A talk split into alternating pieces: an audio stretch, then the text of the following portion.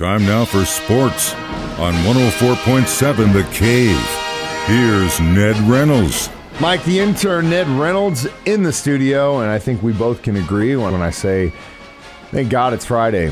uh, so, opening day, come and gone. Cardinals made a pretty exciting game for their first of the regular season. Cardinals can hit, but can they pitch? That is the key. Now, keep in mind they're playing the Toronto Blue Jays yesterday, day off today, but then Saturday and Sunday. Toronto is loaded. They have a tremendous offensive attack, and they can hit the devil out of the ball. So can the Cardinals. 10 to 9 is the final score. The Toronto Blue Jays win it. But what has to be disappointing, yes, it's the opening game, and yes, there's still 161 more games to go. But what has to be a little bit disappointing is Miles Mikolas, who got lit up for three runs in the first inning, and the uh, the Cardinals announcers. I, I, I love this. You talk about homers, gee, man, Christmas. Oh, man. It, I mean, These guys I are know. going on and on about how the ball was not struck very hard at just landing in there. Hey, people, that's baseball. The ball was hit. Come on. And uh, but the pitching is what has to be a problem. They bring in Jordan Hicks, the flamethrower, and all he did was pitch one inning and allow two runs and three hits. He got lit up. And uh, Ryan Helsley, who was their big stopper last year, he gives up two runs and two hits in one inning. Gosh almighty. And here's George Springer. You may or may not remember this, Holmes, but you were you were doing PA work over at Hammons Field when Springer played down here. He was with the Houston Astros. He's the one in 2013 who started the season down here, played half the season, half the season, and got called up, and he was Texas League Player of the Year in just half the season. Guy's a great player.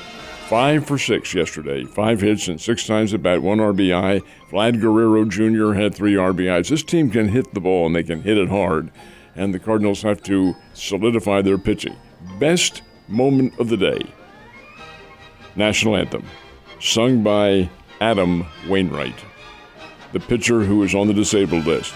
And he was pretty doggone good. I was very, very impressed. So was the crowd. They Oh, of course the crowd was. But my goodness sake, he, he he was good. He's obviously been singing before, but I was uh, what are they doing? Putting the guy on the disabled list out there to sing the national anthem, and it was super.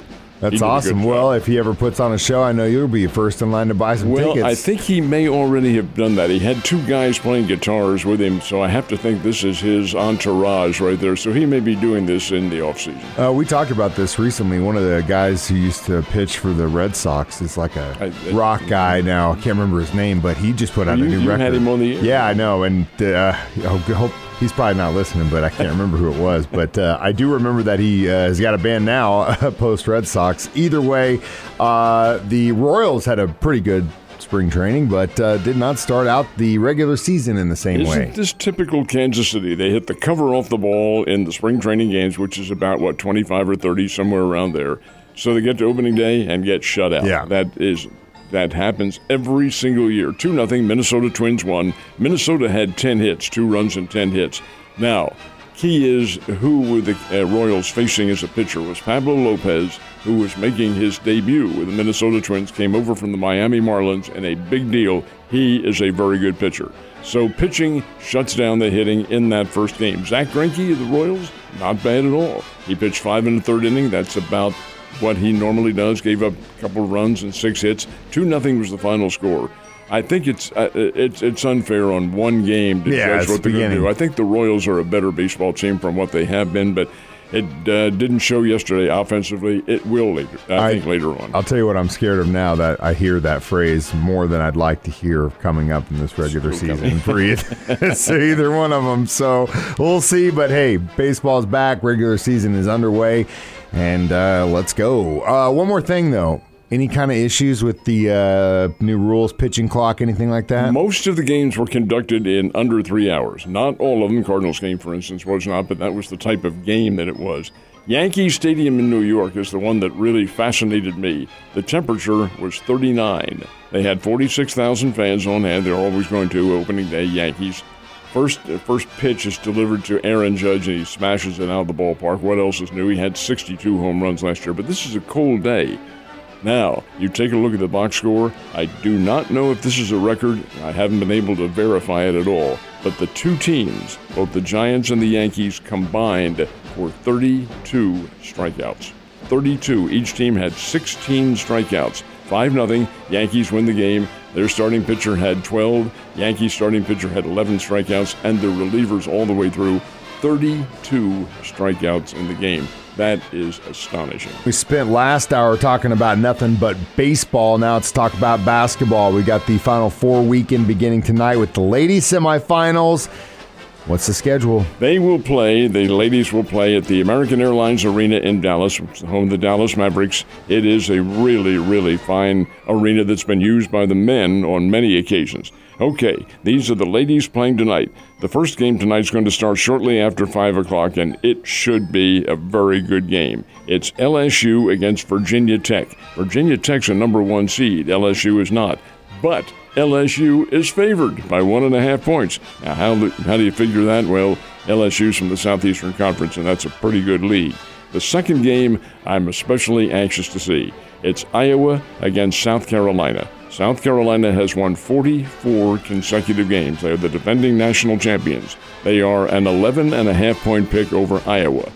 But Iowa has on their team the newly named Ladies Basketball Player of the Year in college. Her name is Caitlin Clark. She's averaging somewhere in the high 30s in, in scoring. Great player, kind of a Jackie Stiles uh, type player, a little bit bigger than Jackie, but nonetheless a, a terrific player and yet they're an 11 and a half point dog. I don't know about this. South Carolina versus Iowa should be a great game. The winners will play for the national championship for the ladies, and that is Sunday afternoon when they play in Dallas. What about the men? The men will play tomorrow, tomorrow evening. They have their semifinal round, and the men are playing in NRG Stadium in Houston. you mean the Houston Rockets play there? No, the Houston Texans of the NFL are playing it in a football stadium, folks. And they'll have about, oh, maybe 50, 55,000 people on hand to watch it. It's really a Final Four of basically, I guess you could classify them as Cinderella teams. Florida Atlantic will challenge San Diego State in the first game. That's shortly after 5 o'clock tomorrow afternoon. And then Connecticut takes on Miami. That's shortly after 8. Where are the big names? Well, they're gone. They're off season. They're not playing anymore. These are the final four teams, and they'll play for their championship on Monday night. Should be a big time winning weekend. Exciting stuff. Uh, last but not least, when we talk about this school, it always blows my mind that we have a very talented academy kids in Branson that play some incredible sports. They're actually in a national tournament tomorrow in Florida. They have already started, and they're playing down in Fort Myers. It started yesterday afternoon, and Link Academy, about whom we're talking, played Paul the Sixth. Paul the Sixth is another one of the basketball academies. They're from Fairfax, Virginia, and they have been here on several occasions for the Tournament of Champions. Link Academy is the defending Tournament of Champions uh, winner, or reigning, I should say, more than defending. Anyway, those two played each other, and Link Academy won by three. So that sets Link up against Montverde. Montverde is another academy from Florida and a big time. I mean, they produce any number of great athletes.